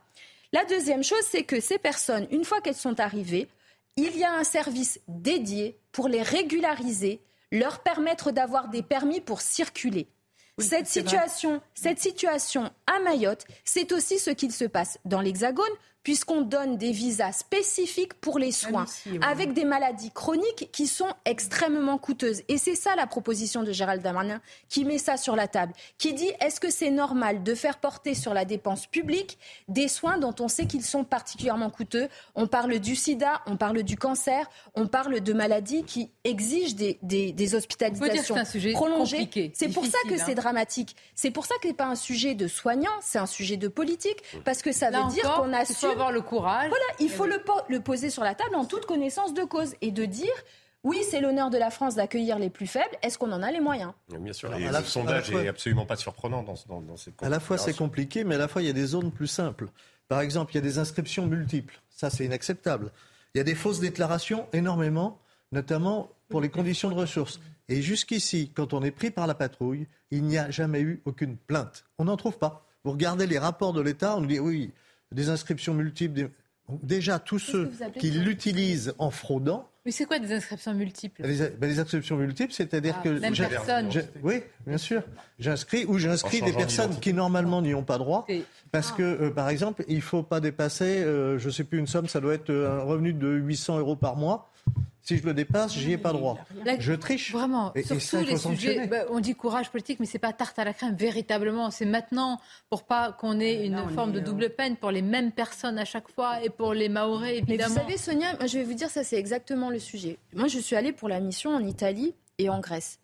L'asile est offert, c'est notre héritage de la Deuxième ah Guerre mondiale, c'est de dire la personne qui a fui la guerre la personne qui est en détresse a protection automatique. C'est ça le droit d'asile.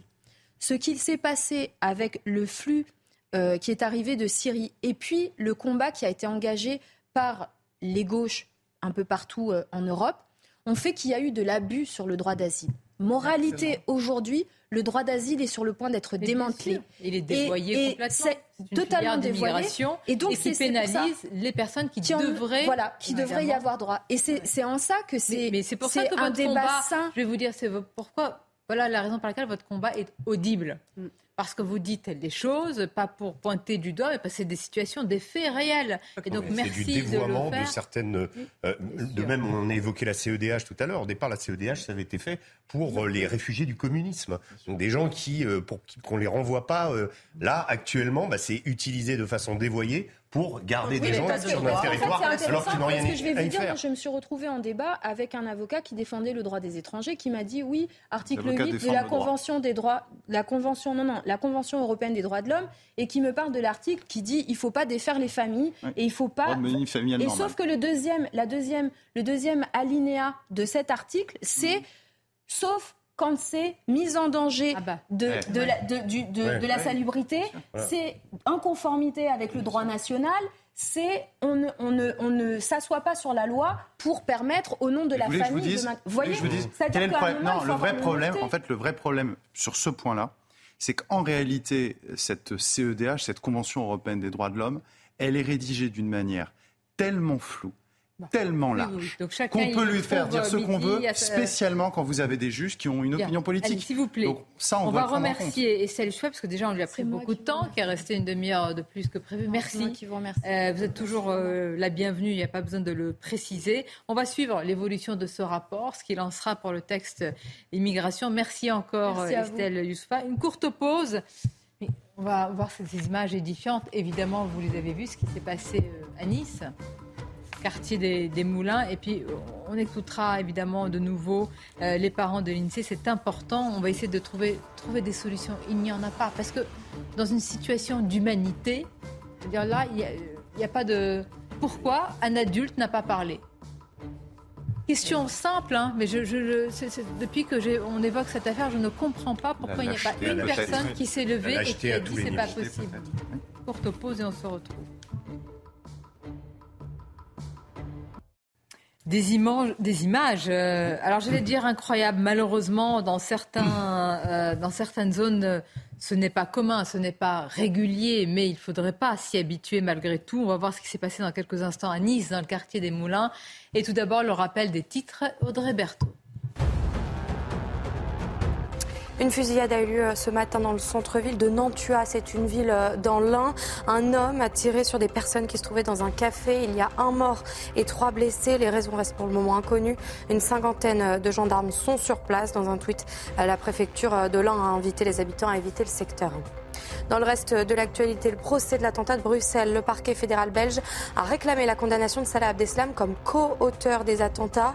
Au moment des faits, il était emprisonné. Il avait été arrêté quatre jours plus tôt. Le procureur a déclaré qu'il apportait assistance en toute connaissance de cause. Pour rappel, 32 personnes étaient euh, décédées.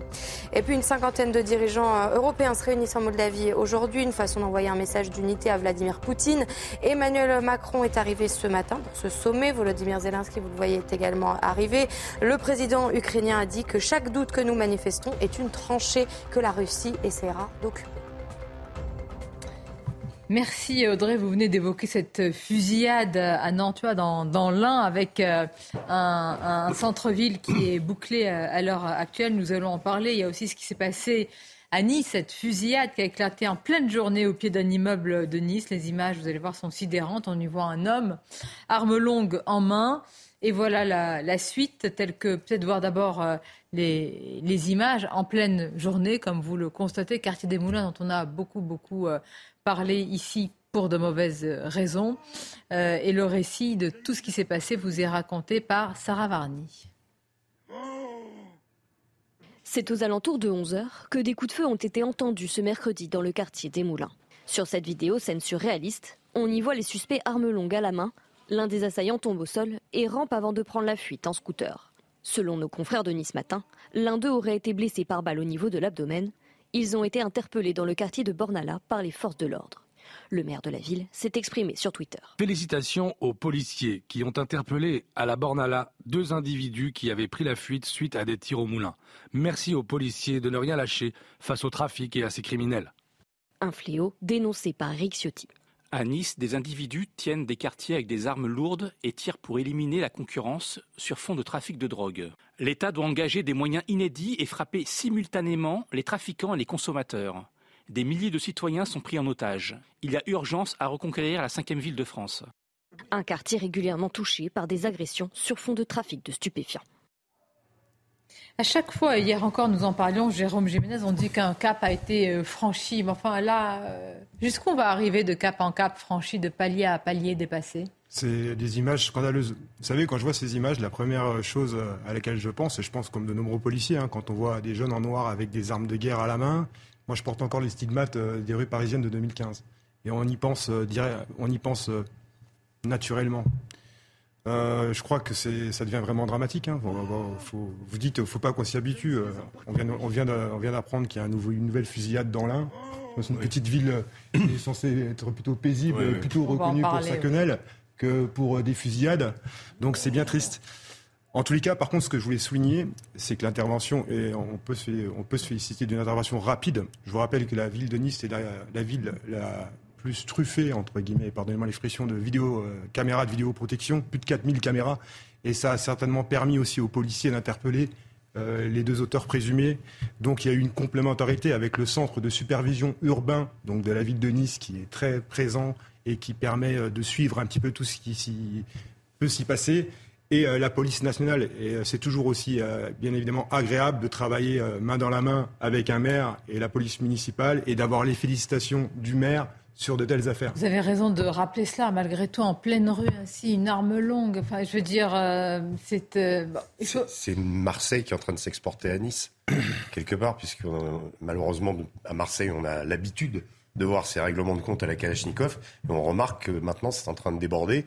Vraisemblablement, d'après ce que, ce que dit Eric Ciotti, euh, lié au trafic de drogue, à nouveau, règlement de compte entre euh, comment, gangs rivales autour du contrôle du, du trafic de drogue dans des cités difficiles. Donc c'est toujours le même modèle, mais ça se règle de plus en plus à, à coup de voilà, à coup d'armes d'armes de guerre, comme vous l'avez dit. Là, sur fond de trafic de drogue, vous avez dit que ça se règle, on le voit sous, euh, sur le coup de coup de d'armes de guerre. Vous avez évoqué ce qui se passe à, Nantua dans, dans l'Ain.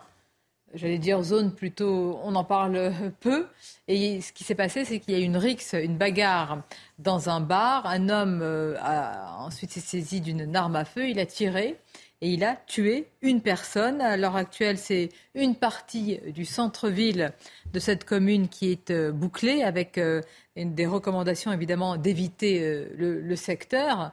C'est vrai que là, alors il ne faut pas s'habituer parce que c'est Nice, vous avez dit ça s'exporte depuis Marseille, mais c'est vrai que on tombe des nues pour des quartiers, là ça part d'une rixe, mais où les armes à feu circulent, où elles sont à disposition en bah, réalité. C'est notre grosse difficulté, c'est aussi bien la circulation des armes sur tout le territoire national qui devient massive.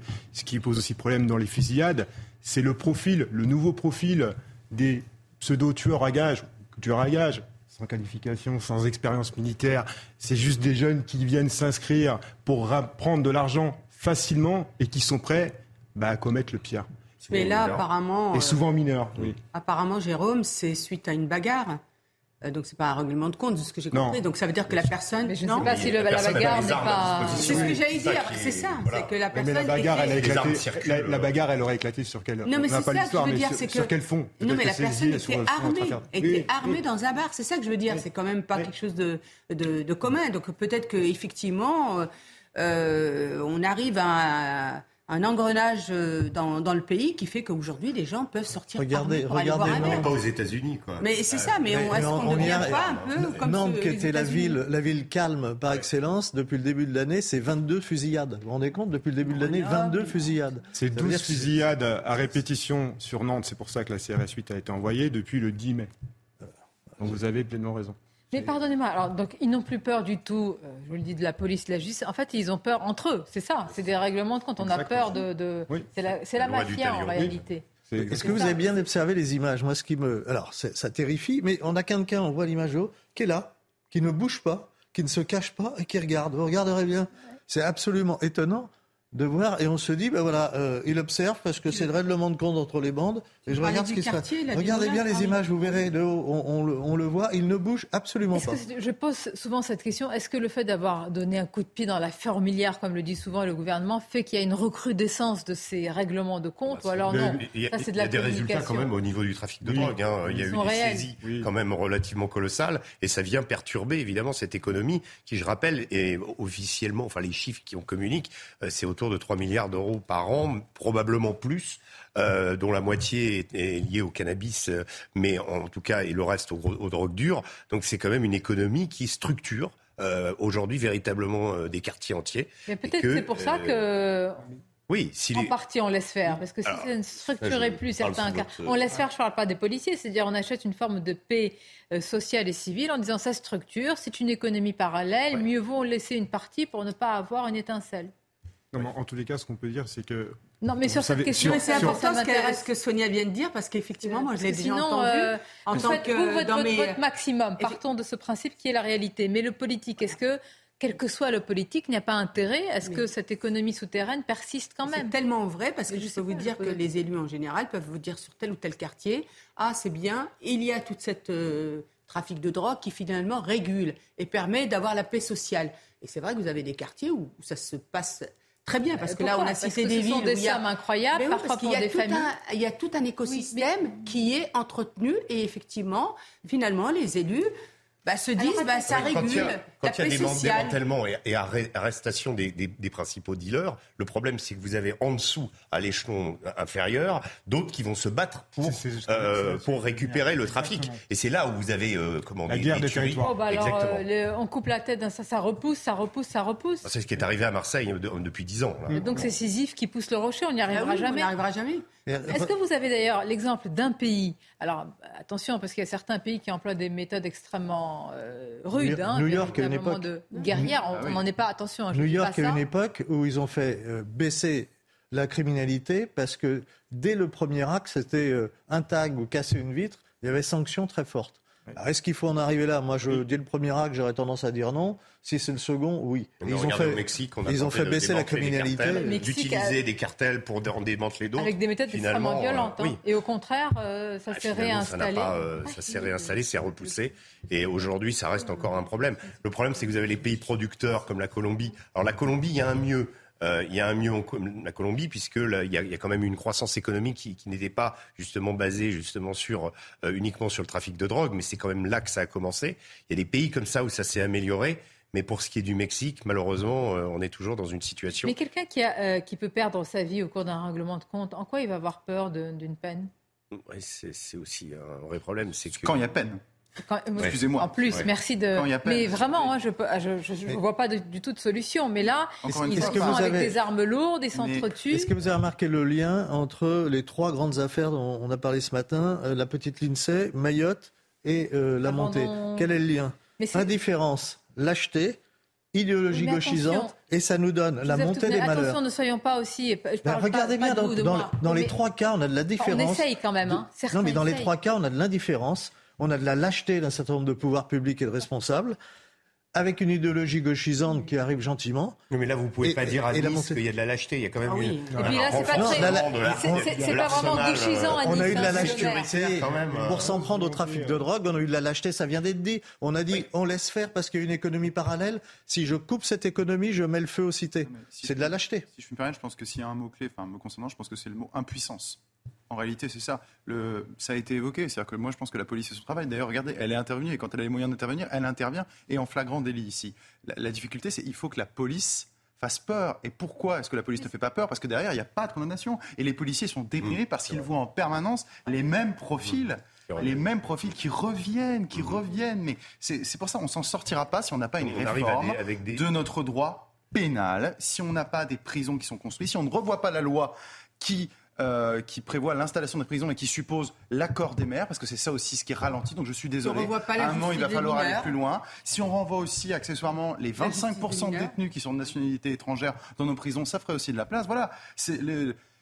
Vous avez utilisé un, une parallèle, un parallèle, une parabole grecque. Pour moi, c'est vraiment les écuries d'Ogias que j'utiliserai ici. Il faut vraiment y aller, mais il faut la volonté politique voyez, parce que c'est un sujet politique. C'est pas les policiers le problème. Les policiers, ils font ce qu'ils peuvent. Le sujet, il est pénal et il est carcéral. Voilà. Parce que l'omerta qu'il y a, euh, Sonia, et même un peu une forme de complicité de certains élus, c'est aujourd'hui ne pas vouloir non plus s'attaquer à la, à Même les habitants reconnaissant quelque chose. Là, je ne pointe pas du tout euh, cela. C'est-à-dire que parfois, quand la, la, police arrive sur place, eh bien, ils peuvent se réfugier dans dans des immeubles où il y a la complicité de certains habitants ou la peur, ou la peur, attention. Il y en a certains qui sont complices. Mais je voudrais préciser, pardonnez-moi, on parle de trafic de drogue parce qu'on dit quartier, quartier, mais enfin ceux qui se fournissent viennent aussi, soi-disant, des beaux quartiers, etc.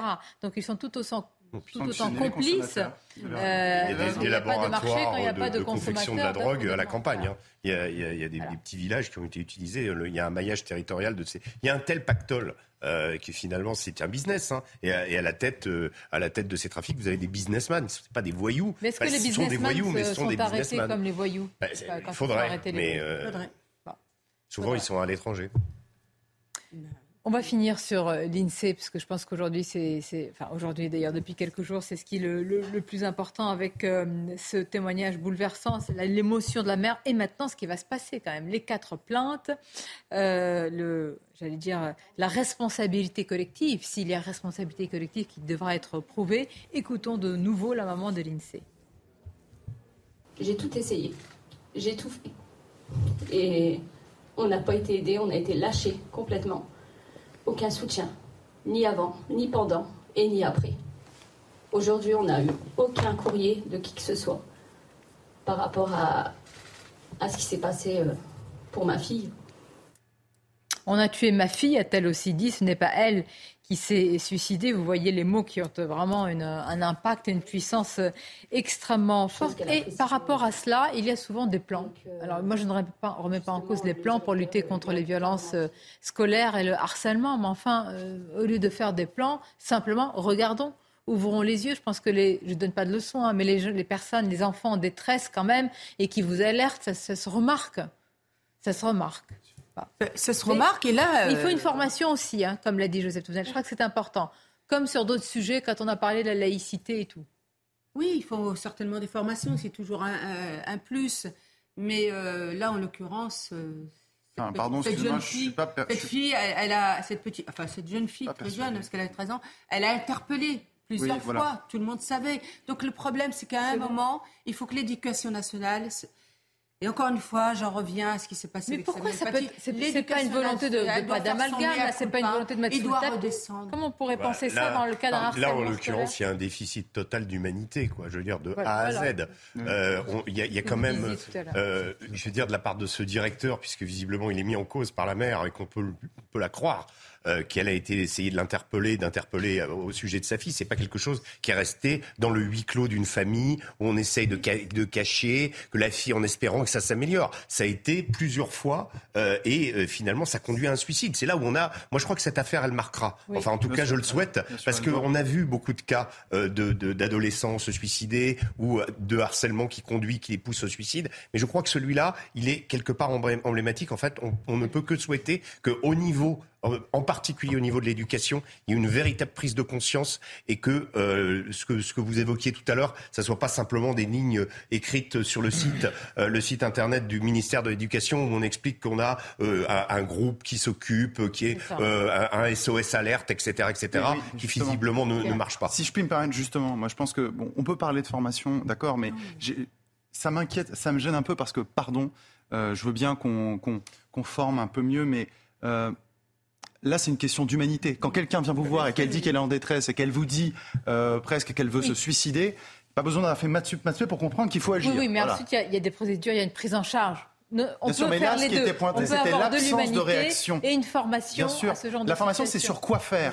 Moi, je vous dis d'abord réagir, parce que là, mais je suis prudent, je parle au conditionnel, parce qu'il y, a une enquête. C'est pourquoi est-ce qu'il n'y a pas eu une réaction à la hauteur. C'est la question que l'on pose depuis le début, vous avez raison de le dire. Ça nous permet aussi de surtout saluer la mémoire de cette adolescente, de cette jeune fille, puisqu'elle est... Vous vous rendez compte que le harcèlement... Et c'est d'autant plus poignant que la, qualité de la lettre qu'elle avait écrite. Je ne sais pas si vous avez vu. Mm.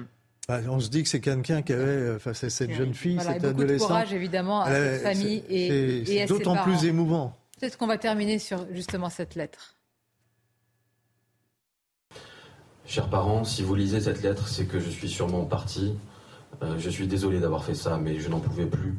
Des insultes matin et soir, des moqueries, des menaces. Je n'en peux plus et j'ai envie d'en finir. Mais rien ne les arrêtera car malgré tout ce qui s'est passé, elles me voudront toujours du mal. Pardon maman, je suis parti rejoindre papa puisque son père est décédé quand elle avait trois ans. Et j'espère de tout cœur que ce que j'ai fait aura servi à quelque chose. Je pense que ce que j'ai fait va les réjouir. Elles penseront qu'elles ont gagné et arrêteront tout ça. Je ne pouvais même pas me confier au directeur car il tenait avec elle, il ne voulait rien entendre. Donc la seule chose que je pouvais faire est de partir.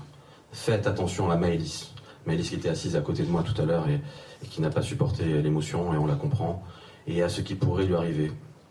Faites attention à vous, je vous aime, au revoir.